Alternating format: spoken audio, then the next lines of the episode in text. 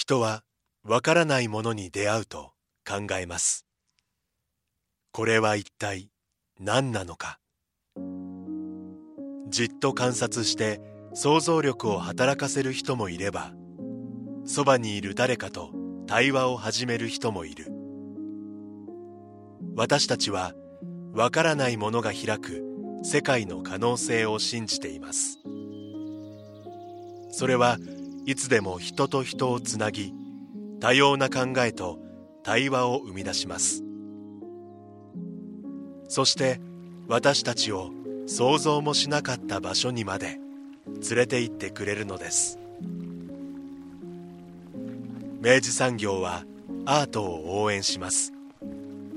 あなただけのプラスを提供する明治産業。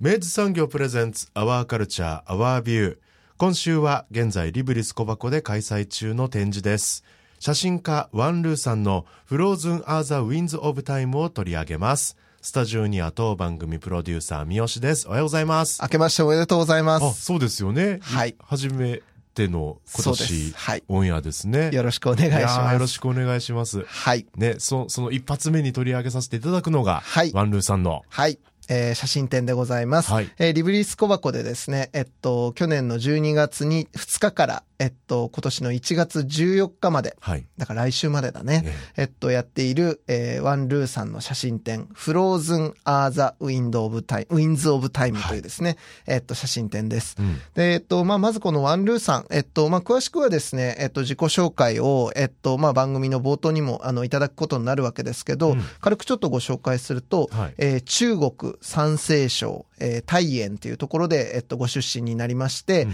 えっと、まあ、留学を機にですね、えっと、やってき、日本にやってきて、うん。で、えっと、まあ、日本でお写真を学ばれて、うん。で、まあ、写真家になられた、うん。えっと、ワンルーさんでございます。えっと、王様の王に、つゆと書いて、王露と書いて、まあ、ワンルーという日本の友人にはオーロって呼ばれてますっておっしゃってましたね。おっしゃってましたね。はい。で、えっと、ワンルーさんが、えっと、まあ、今回、えっと、そのなさられてる、まあ、 Frozen are the wind winds of time という、はい。まあ、えっと、写真展になるわけですけれども、まあ、でもこのワンルーさんですね、実は、えっと、第47回木村伊兵衛写真、写真賞の最終5名にもうノミネートされたりしていて、もう実績もバッチリということなんですけど、うん。あの、まあ、今回、えっと、ご自身のご家族と、で、そして、まあ、ご自身の故郷を撮られた、この Frozen are the wind winds of time というですね、この写真展が、そして、まあ、その写真集が、うん。めちゃくちゃ素晴らしかったので、うんうん。ちょっとね、気合を入れて、あの、お話をお伺いしておりますので、はい。えーぜひともね、皆さん、えっと、その、それがどういう写真集なのか、うんどういう写真展なのかっていうところも、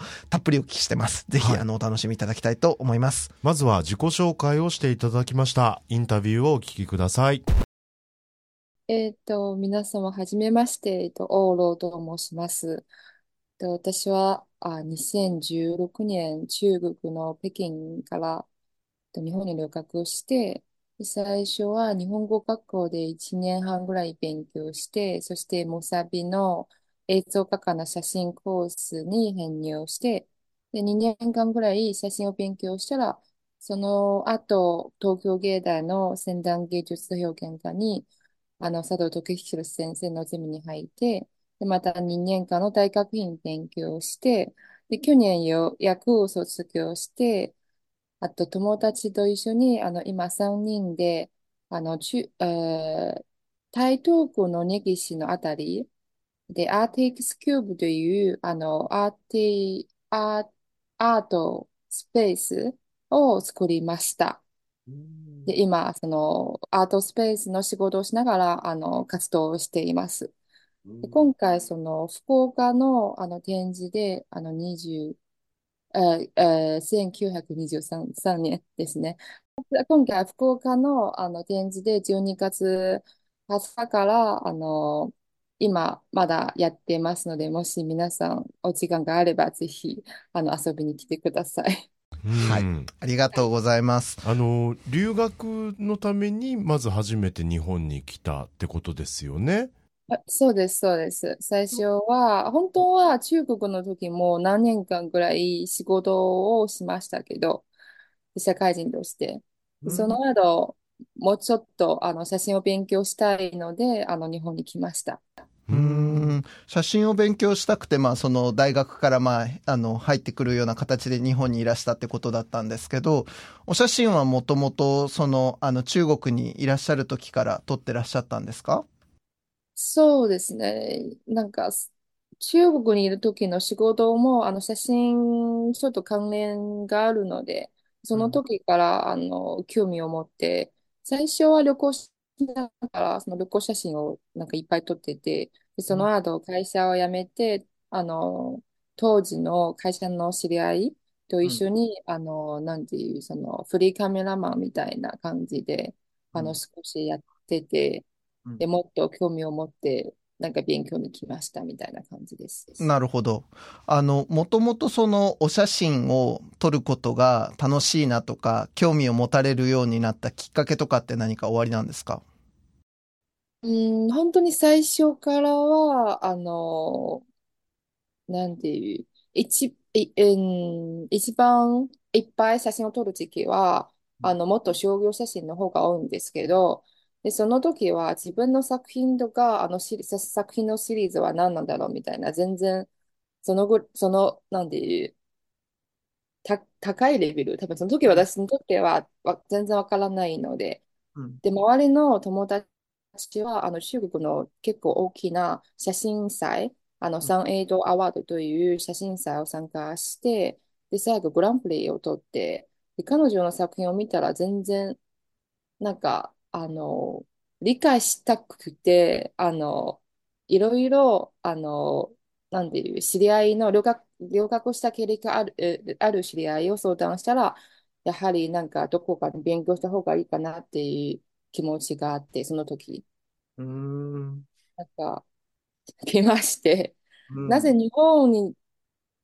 なんでいう、最後うん日本になったのは、あの、本当にその時、あの、なんでいう、森山大道さんとか、荒木さんとか、こういう、あと川口林吾さんとかうん、多分、なんか、すごい流行っています、中国で。なるほど。作品は、はい。それで、まあ、その日本、日本で、まあ、その有有名な、あの、写真家っていうのが、まあ、たくさんいるなっていうこともご存知だったのもあって、日本に、まあ、留学されたということですね。そうですね。なるほど。で、実際その日本にやってきて、その、まあ、大学でお写真を勉強されたっていうことだと思うんですけど、そこの経験はど、どんな感じでしたか？いやー、どう、どう、どうだろう。あの、実際私も、あの、例えばヨーロッパと今留学している、あの、人たちはうん、なんか話したことがあって、日本は多分もっと自由的な感じ。うん。あの、ヨーロッパのやり方は、例えば、あの、作品の本当の作り、作るために、そのコンセプトはどういうふうな考えた方がいいとか、うんあと、あの、自分の作品はプロジェクトのような、あの、企画はどういうふうな書くのか。うん。で、日本の場合は、例えば、あの、ムサビの時は、あの、こういう授業はあんまりなくて、うん逆に、あの、みんな自由に、あの、撮って、で、先生に見せて、で、あの、作品になんか入るか入らないかという、あの、相談ですね。なるの方が多い割とじゃあコンセプト、あのーが先っていうよりかは写真を撮ることから始まっていく感じだったんですね。あーそうですね。そうですね。なるほど。それでお勉強されたのがまあその大学の4年間とそこからまあ大学院に入ってっていう感じ、2, 2年間とかなのかな？っていう。そうですね。2年間です。なるほど。そこで学んだことはなんかご自身の中で、まあそういうふうにその、よ、よ、例えばヨーロッパとかとは違う、そういう写真の作り方というかその作品の作り方みたいなのっていうのは、あの、ワンさんにはなんかどんな感じで自分のものとしてなってる感じですか、今？あ本当に最初はすごい悩んでいました。多分うん私の作品制作で、あの、うんもし最初こういう目標じゃないとなかなか進んでない形ですのでうん、だから、あの、ムサビの時はほとんど、あの、最初無意識で、あの、あちこちで撮ったり、あの、最後整理して作品になんかなる感じなんですけど、うんで、あの、あの、今回展示している作品、あの、えーなんていう、最初は本当に英語じゃなくて日本語の名前をついたんです。その時の名前は、時間の風そのままという名前で、あの、少し公表して、あの、1年間ぐらい制作したんです。で、モサビの4年間を撮り始めて、うん、あの、ちょっとだけ、あの、なんていう、じゃこう、こうとかこうとかと取りたいというあのメモがいっぱい書いて、ない多分あの年に2回しか家に戻れないので、あの、ちゃんときちんとメモしまして、うん、あの、なんていう、家に帰ったら、そのメモの、あの、ポイント、キーワードみたいな文字で、あの、見ながら、あの、あちこち取りまして、うん、で多分その方が自分に似合うかなと思うで、うん、で、このシリーズを制作してから、あの、その後の作品も、あの、事前にちょっと、あの、リサーチしながら、あの、制作し始めました。なるほど。あの、今回じゃあ展示されている作品、まあ、この展示、えっと、この Frozen are the Wind of Time。まあ、えっと、先ほどおっしゃられた日本語のタイトルで言えば、時間の風そのままですかね。えっと、この展覧会の、まあ、その、えっと、展示されている作品っていうのは、その在学中にじゃあ、えっと、撮り始めた作品が、まあ、最終的にこう、あの、一つの写真展まで、あの、形になってったっていう、そういうものなんですかね。そうです、そうです。最初の、多分、あの、なんで、公表は写真新世紀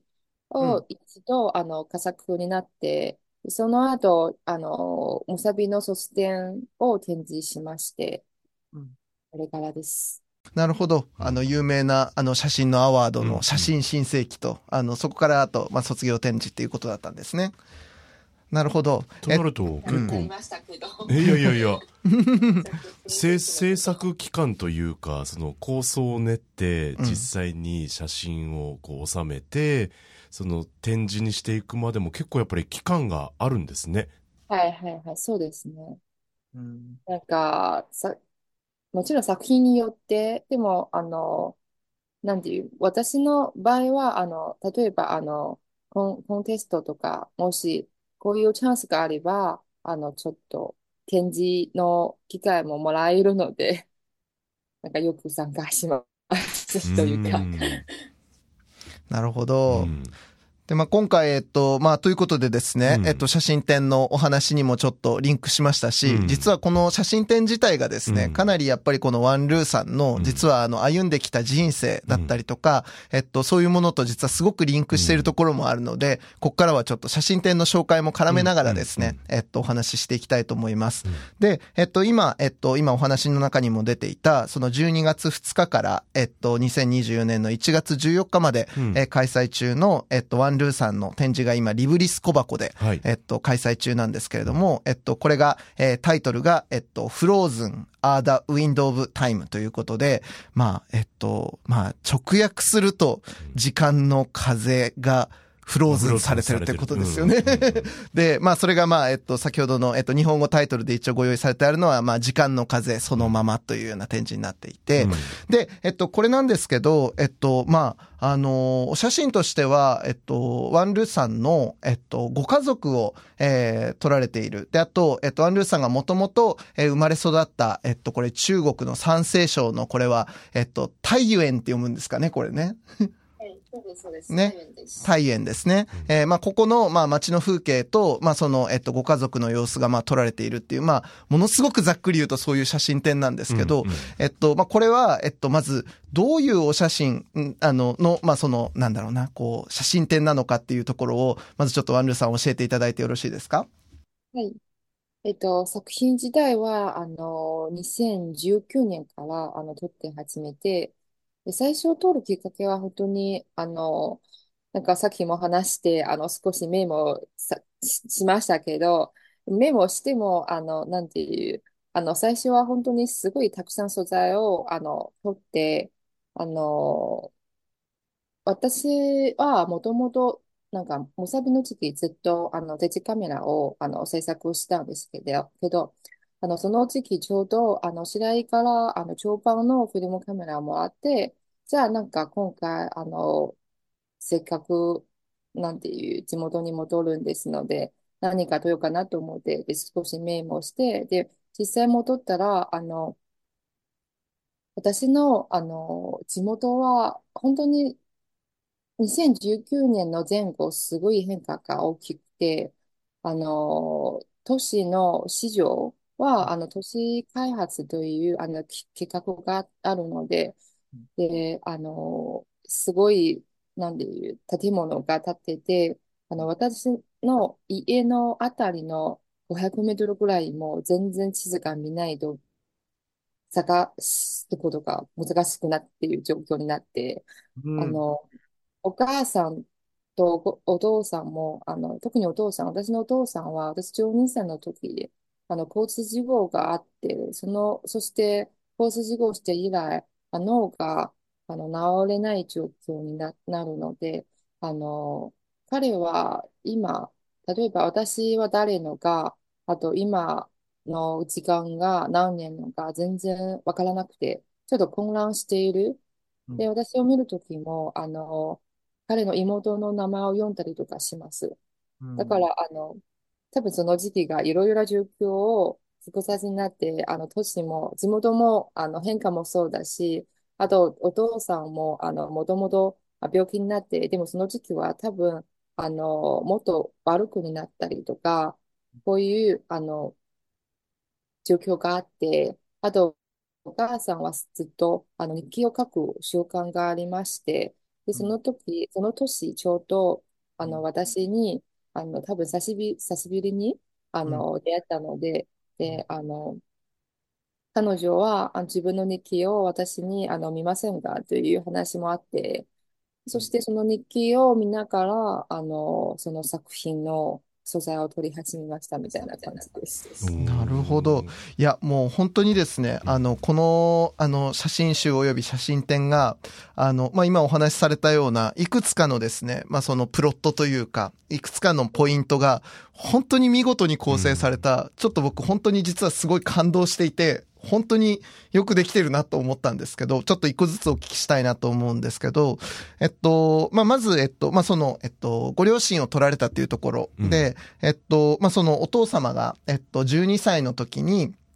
えー、まあ、その記憶、あの、なんだ、えっと、交通事故にあ遭われて、で、えっと、脳の損傷から、まあ、記憶が不確かな状態になったということ。で、えっと、ということで言えば、まだ、その要は留学するよりも前の時点から、ワンルーさんとしては、えっと、お父様がまあ、そういう状態になられて、で、まあ、お付き合いされてきたってことだと思うんですけど、あの、まあ、その、幼少の頃、例えばその、まあ、まだその12歳って言ったらまだまだ子供だと思うんですけど、まあその、あの、頃にお父様がまあそういうふうにまあ記憶をなくされていって、まあ自分のことをまあ自分と認識してもらえないっていうのは、なかなか結構やっぱりご自身としても、あの、重たいあの出来事だったんじゃないかなと思うんですけど、いかがですか？ですね。最初は本当に12歳の時の話、いろいろ、あの、例えば、あの、有働さんが事故して以来、あの、彼はその時間に対しての感覚だけじゃなくて、あの、多分性格的にあのよく怒ったりとか、すごい怒る。なんか、本当に小さいことにしても、あの、よく怒怒ったりします。で、あの、私の、例えば小学小、その時小学校ですね。小学校、中学校。そして、あの、友達はあまり家に遊びに来れないとか。で、なんか、あと、例えば、えっと、新年の時、中国の新年の時、みんな、あの、一緒にお祝いじゃないですか。その時も、あの、親戚の方はあまり家に、あの、来ることは怖かったとか、こういうこともあって、でも本当に、あの、12歳からずっと時間を経ってて、もうどんどんどんどん慣れる感じ。うん、あと、高校しして以来、高校卒業して、もう北京にいて、北京からずっと住んでいて、あの、9年間ぐらい、なんか、多分、ふるさとに年に2、3回ぐらい戻るんで、なんか、お母さんも私もどんどんこういう生活も慣れたかなという感じです。うん、なるほど。まあ、だからやっぱ、そのお、お父様の変化が、やっぱりこう、お家のあの、家庭の風景みたいなものを、やっぱりこう変える大きなきっかけにはなったっていうところだと思うんですけど、あの、お母様は、まあ、そのお父様を、まあ、えっと、お世話されながら、で、えっと、まあ、先ほどのお話にもあった日記を綴ってらっしゃったと。で、これ日記っていうのはど、あの、まあ、あの、2019年に改めて、あの、初めてワンルーさんは、あの、見せてもらったっていうことだったと思うんですけど、あの、日記には、あの、ど、どんなことが書かれているものだったんですか？最初は本当に私は生まれる前のなんか文章なんですけど、で、結婚してる気持ちとか、あと、私があの生まれた気持ちとかも少しあったんですけど、で、あの、事故をして、でも日記、日記だけど、でも本当に毎日わなんか書くわけじゃないんですよ、私のお母さんは。多分月何回ぐらい？うん。なんか彼女があのよく悲しい時は日記を書くので、だからあの、一日何回とか、あの月何回とかもあります。うん。そうです。で、あの、事故についての話は特に多いんです。うあん。の、特に、例えばお、お父さんが最初事故があって、で、彼女は、あの、その時何をやったとか、あの、自分の気持ちとか、で、あの、私は、あの、これから将来どうしようかなと、ということがよくあって、で、その後、なんかいろいろ、多分小さいなことだったか、なん、んなんでいう、書きながら、あと、うん。例えば、あの、おばあちゃんが亡くなったとか、そううん。いう、あの、気も、悲しい気持ちが多いかもしれないです。そなあ。の悲しいこと辛いことがあった時にあの日記をこう書いてらっしゃったっていうのは多分ワンさんもなんとなくその感じてらっしゃったと思うんですけどその日記を見せてもらえるってなった時に開くの怖かったんじゃないかなと思うんですけど。だから最初は見ない見ない見ないで練習しうん。ました。そうそうそう。で、その後彼女いないときは、あの、ちょっとだけすごい進みましたけど、でも彼女いるときは全然見れないと思う、私は。そうね。実際にご覧になってどうでしたその要はもしかしたら今のワンルーさんと同じぐらいの年のところからの、まあ、日記がもしかしたらあるんじゃないかと思うんですけどその当時のお母さんっていうのをまあ言ったらこう自分の母親としてそれでもやっぱり見見る感じなのかそれとも本当に一人の女性としてあの似たところがあるなとか違うなとかそういうふうに感じるものなのかとかどどんなふうにお読みになりましたそれを？なんか最初は本当に、あの、お母さんが書いたものとか、あの、前の子供の時のこととか、あの、私とお母さんと一緒に、なんていう、その、例えばその事件とか、そのことを、なんか一緒に、なんていう、け、け、え？日本語で なんて言います方がいいのかな。私もそのことを知ってるんですけど、その、うん。私が、お母さん書いたもの。ではい。も、私その時は男、子供だから、多分、あの、子供と大人の、あの、考え方が違ったりとか、あと、はい。お母さんの気分もよくわかんない。で、うん。今の私から見ると、今の私はお母さんと同じような年齢なので、で、うん。もう一回見たら、ああ、お母さんはその時こういう風な感じしたみたいな感じですね。とか、うんあと、今の私ももう30、今年34ですけど、で、うん。よく子供、子供みたいな気分もあって、あの、本当に大人かなっていう感じも よくあるので、と、お母さんはその時どうかなっていう、よく、うん、そこの日記を見るときはよくありますね。こういう考え方すごいですね。若い頃のお母さんとまるでこうなんか時空を超えて対話をするような感じがありますね。いや、もうあの本当にあの写真展、あまあ、写真集拝見しながらですね、まずやっぱりそのなんかお二人のですね、あのご両親の本当にそのみずみずしい感じというか、なんかもうなんかときめきがこっちにまで伝わってくるようなですね、本当になんか愛おしい、あの、二人の、あの、カップルで撮った写真とかっていうのが、たくさんあって、で、やっぱそれが本当にまずやっぱり、あの、すごく、なんか、なんだろうな、その、やっぱ大きい街の中で、あの、でも小さな一組のカップルっていうのが、まあ、こんな風に生きてきたんだなっていうのがちょっとまず見えてくるような思いで、なんかもうそこでまずジーンと来ちゃうんですけど、うん。で、そこから、まあ、あの、現在の写真が、まあ、少しずつ混じりながら、まあ、写真集が展開していくわけですけど、あの、まあ、実際やっぱりその、まあ、そういう風に、あの、なんだろうな、当時の、あの、写真がすごくロマンチックであればこそ、うん。なんか、今のお二人っていうものが、の姿っていうのがどういうものとして見えるかなっていうのも感じながら見てたんですけど、なんか、でも、なんか、あの、なんだろうな、その、そこに、ひ、ひ、悲劇、悲劇性というか、そのなんか悲しいことっていうことでもない、なんかすごく独特の温度感で、うんなんかそのカメラを向けて撮ってらっしゃるな、あの、言葉がこれが正しいかわかんないですけど、いい意味ですごく淡々と。なんだけど、親密さを持ってっていう、うんなんかね、その距離感が本当にすごくやっぱり特徴があるなと思ったんですけど、実際その今の、えっと、ご両親をですね、えっと、お写真に撮るってなった時に、ワンさんが意識した、あの、こととか、なんかどういう風なものとして、あの二人を撮りたいっていう風に思ったかとかっていうのを、ちょっともしお聞きできればと思うんですけど、いかがですか？うんあの、なんかさっきの話を聞いてすごく嬉しいです。なんか嬉しいことは、あの、私から見ると、あの、全然悲しい気持ちもないので、なんかだから、あの、多分もう本当に慣れたかなという気持ちもあって、あと、ちょっと客観的うんうんうん。でも私、その時、時、撮る時、その写真を撮る時は、こういう客観的という、あの、気持ちも持ってないし、あの、なん、なんで言えばいいのちょっと、あの、多分最初、あの、作品を作るという目標がないかな。あの、うんただ、あの、少し、あの、なんで言う、中盤のフィルムカメラ持って、あの、なんか撮ろうかなっていう気持ちがあって、で、地元に戻ったら毎日、あの、何でも撮る。その時、いろんな素材を撮りまして、で、最後、あの、写真になった。でも最初は、最、最後写真になるという目標がないかな。はい。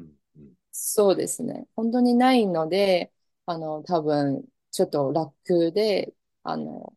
撮りました、作品は。で、おなるほ父さん、お母さんも、あの、毎日家で、あの、バーとかバーとか撮る。なんか、お母さんも、あの、いつも何を撮ってます？みたいな気も、なんか質問があって、なんでもないよ。なんか適当に、あの、新しいカメラのでちょっと撮りたいみたいな感じで。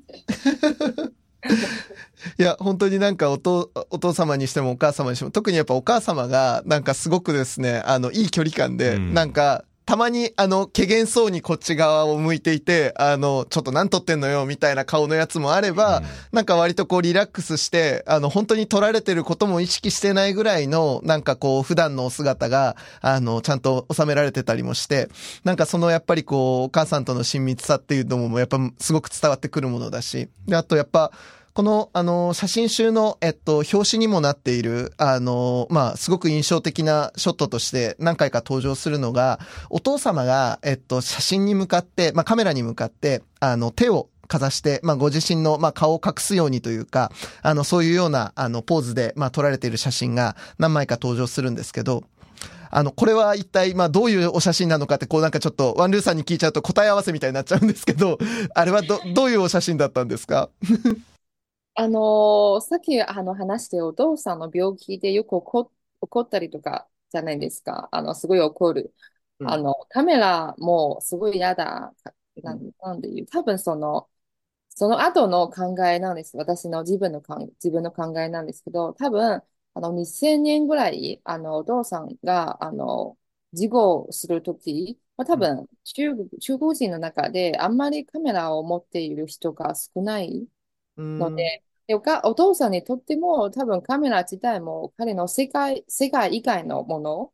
うんなんかよくあるものじゃないはず。うんだから、あの、性格的にも、あの、よく怒るし、あとカメラに見ても、あの、すごい、あの、嫌だな感じ。彼は。だから、あの、いつも私から、あの、カメラを持って、あの、彼の写真を撮りたいときは、あの、すごい拒否してて、あの、嫌だです。うん。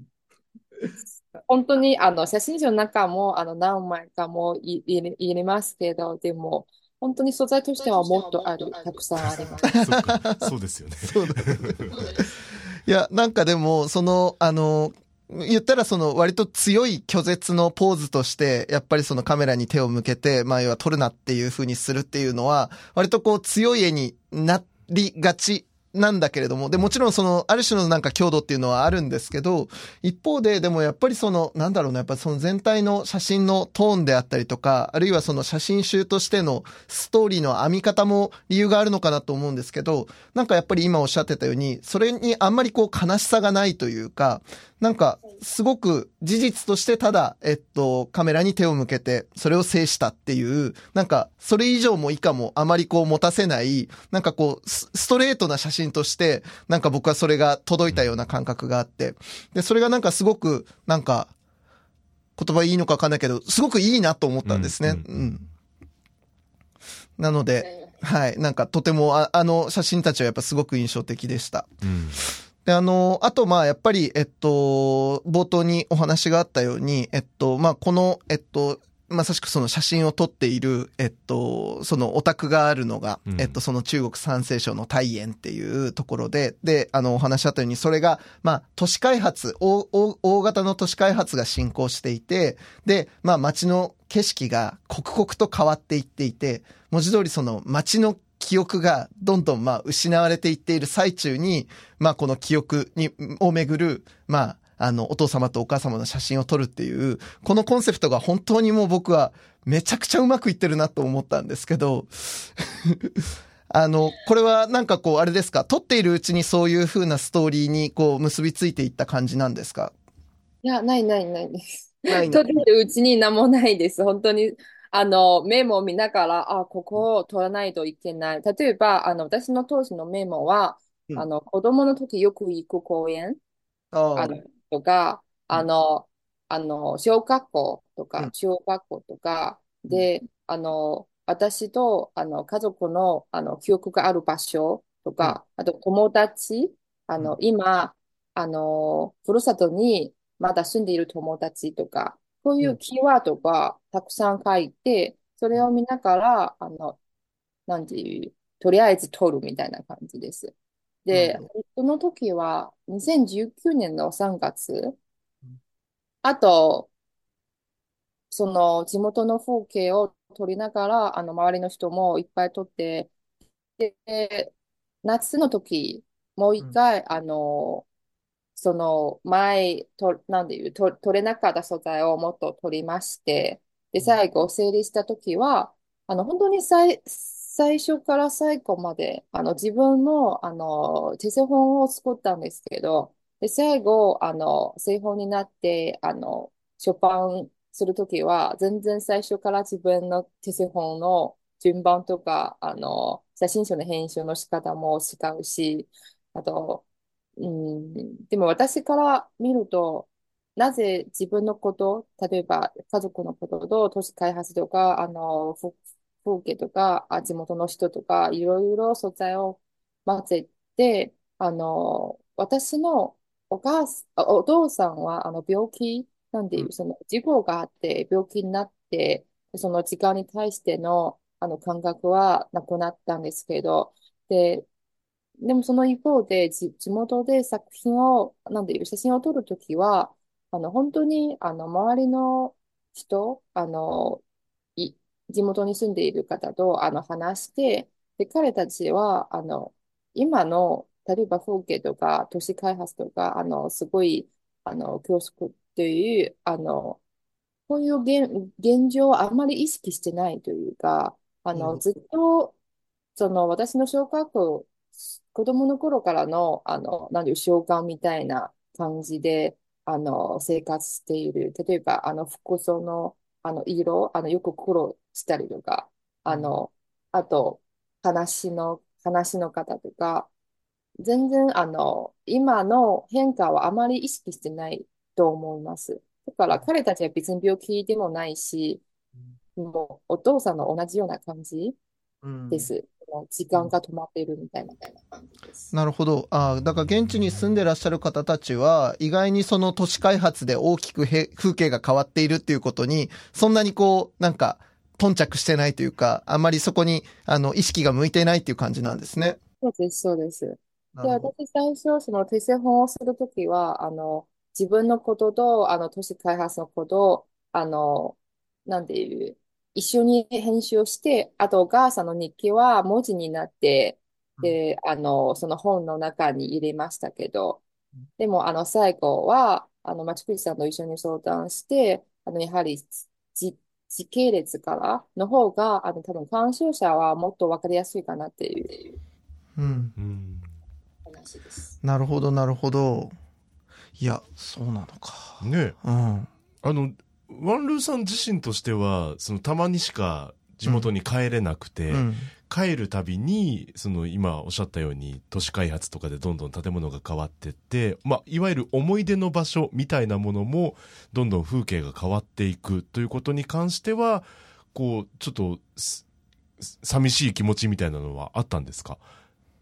寂しいというよりびっくり。びっくりか。うんうん。そうですね。なんか、この風景を見て、お、なんか、今もうなくなったみたいな、お、こうになったみたいな、え、もともとなんだろうみたいな。なんか、悲しいよりはびっくりの方が多いかもしれない。あうあ、ん。それだけやっぱ変化も大きいんですね。ね大きいです。全然なんもないです。でも今年も、あの、夏の時、ちょっと北京も、あの、このシリーズを展示して、で、もう一回も地元に戻ったら、全然もうコロナも3年ぐらい、4年ぐらいも戻ってないので、うん。全然作品の時も違う風景になって、うん。そっか。なんかすごい記録記録すうん。にもなるんですねこれ写真集はね。あともう、もう一つ面白い言葉なんですけど、あの、うん。今、写真の表紙、作品の表紙は2つがあるのいパターンね。おそのお父さん以外もう一つの、あの、都市開発の表紙の写真があって、はい。で、私はこの作品を撮るときは、あの、お母さんが、あの、その作品の、作作品集の中で一番出る、あの、家の写真は、あの、お母さんはその当時新しかった家です。で、自分のもともと子供の頃から住んでいる家じゃなくて、新しい家ですけど、でもこのコロナの時期で、お母さんはその家もなんか売ってて、で、で、もうなくなって、だから、その家は、あの、この写真集の中しか、なんか残っていない。もう、またさらに引っ越されたわけですね、この当時から。そして、で、3回目の家は、その、もう一つの表紙の都市開発の中の家なんです。すごい。本当に偶然ですけど、お母さんも全然写真賞の表紙のことも知らないし、で、あの、今回戻って、あの、3回目の家も初めて戻って、え、なんか、すごい、え、どこが、あの、多分、この前、こ、ここで撮ったかな、写真を。で、あの、本当に、あの、その、なんでいう、家を住んでいて、考えたら、え、これはこの表紙の家じゃないですかっていう話もあって、すごい、すごい偶然がな、本当にびっくりしました。すごい。写真集が予見しちゃいましたね、未来をね。そうですね、びっくりしました。すごいなあうん。でもやっぱりその都市の変化とかっていうのは確かにやっぱりその中にいると意外にそれはこうまあね。うん。少しずつあの小さく進んでいくあのまあ体感としてですねあの毎日のこととして少しずつ変わっていくから意外に当事者からするとあのそれをこうなんかしっかり噛み締める瞬間っていうのは案外ないかもしれなくって。であのねでやっぱワンルーさんみたいに少し離れたところからまあ定期的にこう帰っていくとあの、本当にそれこそ定点観測みたいにして、どんどんやっぱり街の風景が変わっていくっていうことに、すごく自覚させられたっていうのは確かにあるのかもしれないですね。そうですね、本当になんか、多分新鮮感かな。なんか最初日本に来る時の、あの、初めてのシリーズも、あの、日本、なぜそのシリーズを撮るのは、あの、原因はすごい東京で、あの、街に悩むことがたくさんある。高円寺とか吉祥寺とか、なんかどこでも同じような感じで、その街時代。なるほだから、あの、その、たくさん、あの、違和感がる風景を撮りまして、その最初の日本に来てから初めてのシリーズです。で、あの、多分中国とか、あの、ふるさとも、あの、長い時間で戻ってないので、なんか一旦戻って、あの、す、すごい多分前から気づいてないことを急に気づいたりとか、うん。そういうこともよくあります。なるほどな。まあだからその、あの、徐々に記憶を失っていく街と、うん。あの、ある事故から、えー記憶を失って、で、時間の感覚がなくなってしまったお父様と、うん。あと、えっと、まあその記憶を留めるためにうん。日記を書き続けているお母様と、うん。で、その、まあ三者を、あの、ちょっと離れたところから見つめているワンルーさんとっていう、この構成がやっぱり本当に見事で、あの、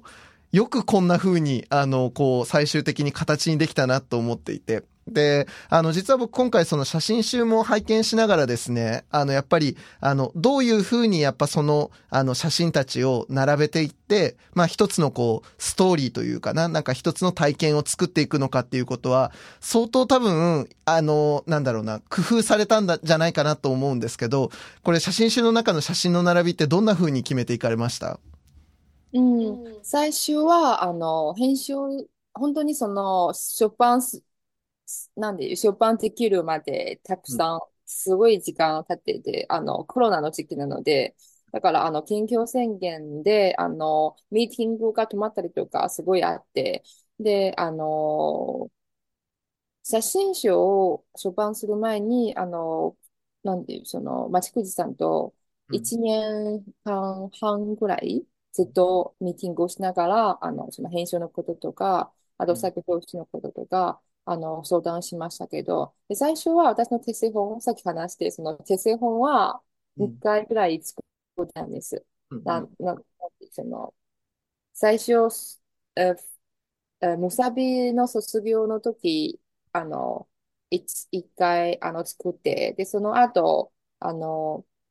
町栗さんを相談したら、あの、もう一回作って、で、でも自分からやはり、せなんていう、制作者、あの、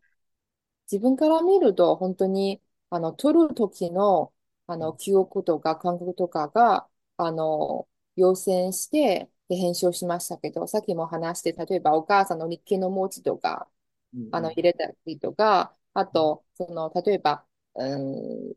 古い写真は、あの、少し、あの、レタッチして、あの、ちょっと、なんていう、透明な、あの、フリムでペイントして、あの、いろいろ作って入れましたけど、でもやはり、あの、町口さんから見ると、多分、あの、わかりづらいというか、あの、こういう面もあって、で、一旦、あの、私を全部のデータを持って、5000枚以上のデータを持って、で、町口さんのエトリアで、あの、町口さんと私と、あと、キャノンの辛坊さんと、3人と7時間ぐらいをデータを見ながら、で、あの、町口さんから一度、あの、ダミブック、今の、あの最後の出版物より多分もっと50枚ぐらい増えて、ダミブックを作ったんです、最初。はい。で、その上に、で、私はもう、もう一回、あの、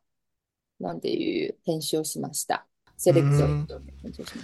じゃあやっぱりその造本設計として関わられたこの町口さんとの割とこう一緒にこうあの共同作業がかなりやっぱりあの作るのにあの力になった感じだったんですね。はいなるほどな。町口さんからは、あの、なんていう、その、すごい経験を持っていて、その、情報のこととか、あと自分の文化もちょっと違うし、その、達者だし、あの、彼は、へ写真の編集は本当に写真1枚と次の1枚のつながりうん。はすごく強くて、で、鑑賞者は多分もっと、あの、理解しやすくて、あと、もっとストーリーになるかな。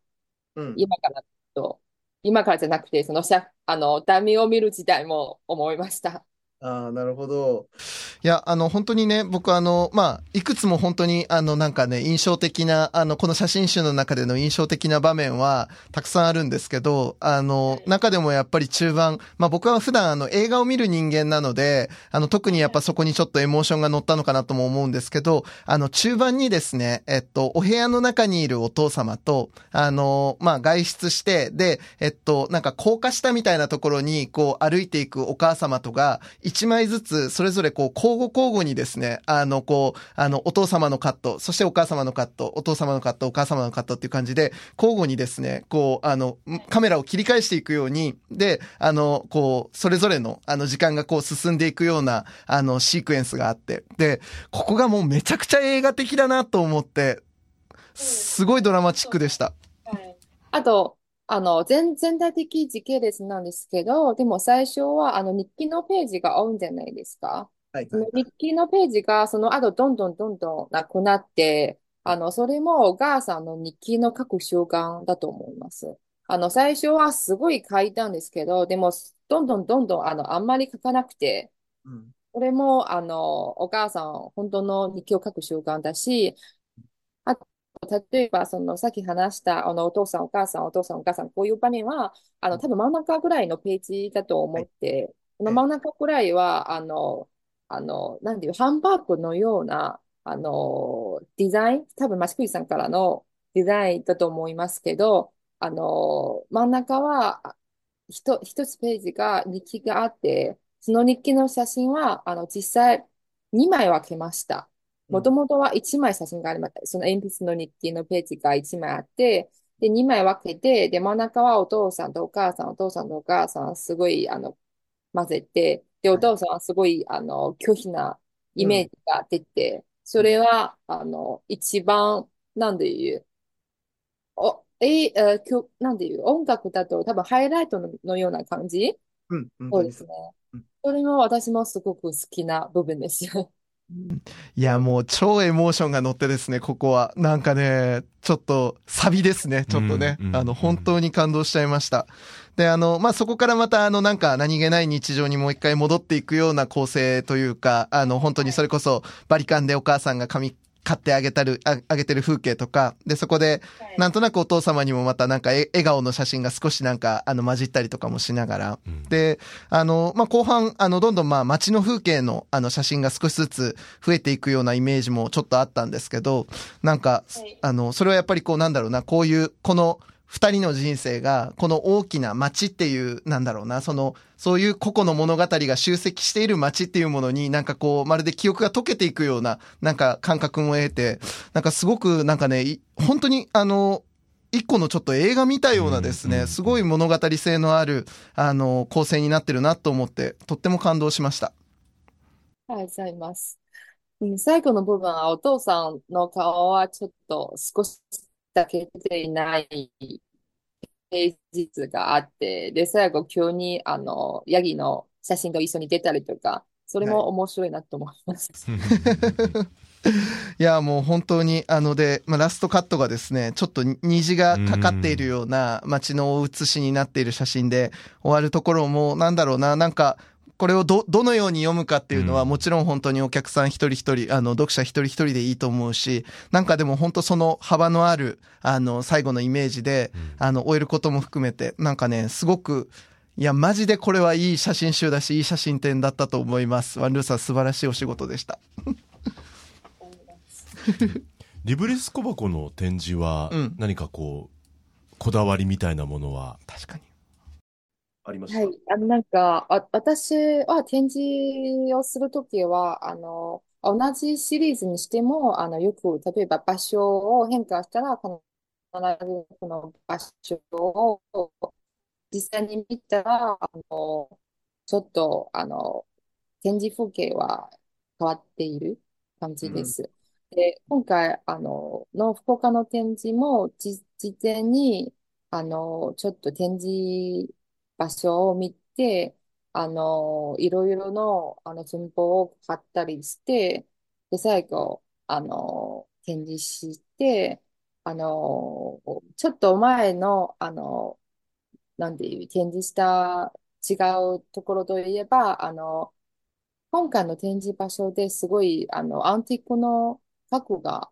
あるじゃないですか。そのアンティークの家具の中で古い、古い写真を入れて、あの、なんで、ぜ全部、両方とも古い時間なので、で、そこあーなるほで展示しまして、あと、例えば、その壁の写真は、あの、全部、あの、リブリスの、あの、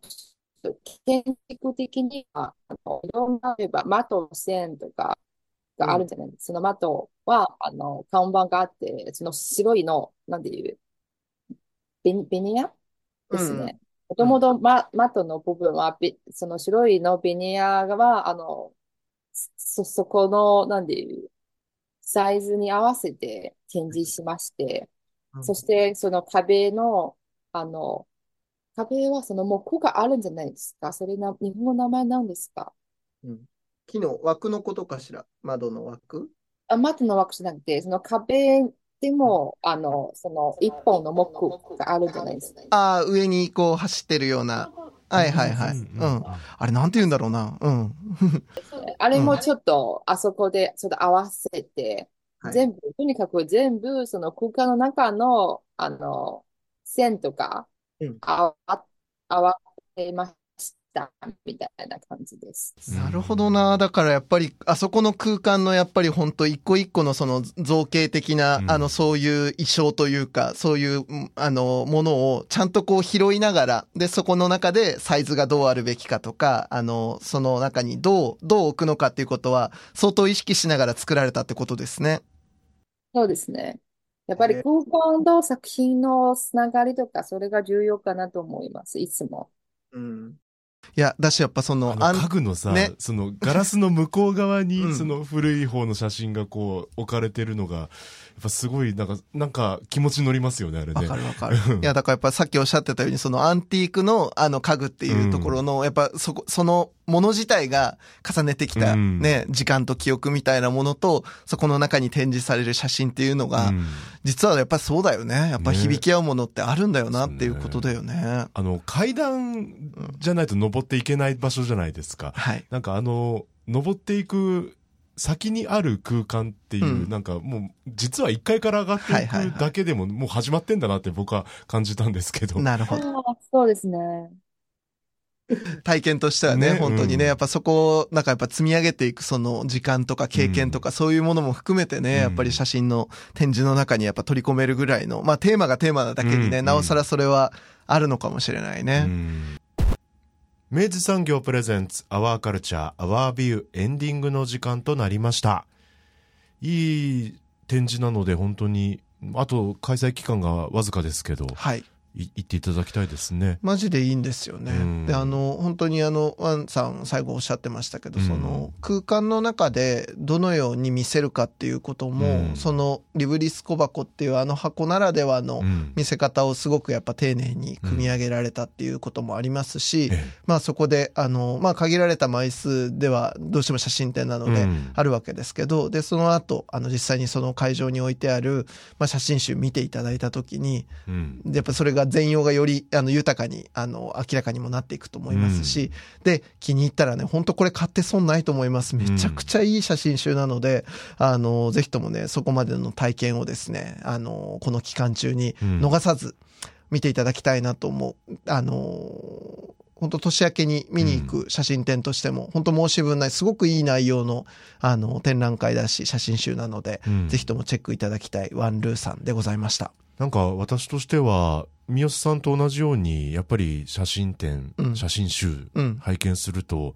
やっぱこうストーリーみたいなものをね、うんあの感じていったりするんですけどうん。実はその撮った時にはそこまでうん。じゃなかったみたいな話も聞けたので、ええはい。なんかやっぱ写真って面白いなっていや、本当そうだよねうん。あの、だから、並べ方とか、うんあの、持っていき方によってまた全然意味は変わってくるうんところでもあるのだけど、なんかやっぱりね、その映ってしまったものは変わんないっていうところも含めてまた面白いよね。面白いですよねね。うん。えー14日まで開催されています、えーリブリス小箱は大手門3丁目にあります田中ビルというビルの4階にありますぜひ行ってくださいアワーカルチャーアワービーはラジコのタイムフリー機能を使ってもう一度聞くことができます詳しくはラジコで検索してくださいそして番組の特集は、ポッドキャストでも聞くことができます。Spotify ほか各チャンネルで随時更新しています。詳細はラブ f m のホームページからご確認ください。そして皆さんからのメッセージ随時お待ちしています。761アットマークラブ FM.co.jp まで。お送りいただく際はタイトルか冒頭部分に Our Culture, Our View 宛て、もしくは頭文字を取って OCOV とつけて送ってください。三好さん今週もありがとうございました。ありがとうございましあた。本年もよろしくお願いいたします。あ、どうぞよろしくお願いします。アワーカルチャー、アワービュー。ここまでのお相手は佐藤智康でした。また来週。ガスの未来が始まっています。スマートガスメーターは24時間365日、私たちのガスの安全を見守ってくれる未来の検診機。AI と IoT によるモニタリング機能で、遠隔からでもいち早く異常を察知、事故を未然に防いでくれます。また LP ガスタンクの残量も自動で取得。正確に把握することで無駄な交換を減らし地球環境にもお客様のお財布にも優しいガスライフをお届けします。明治産業のスマートガスメーターがもっと安全で快適なガスの未来を実現します。あなただけのプラスを提供する明治産業。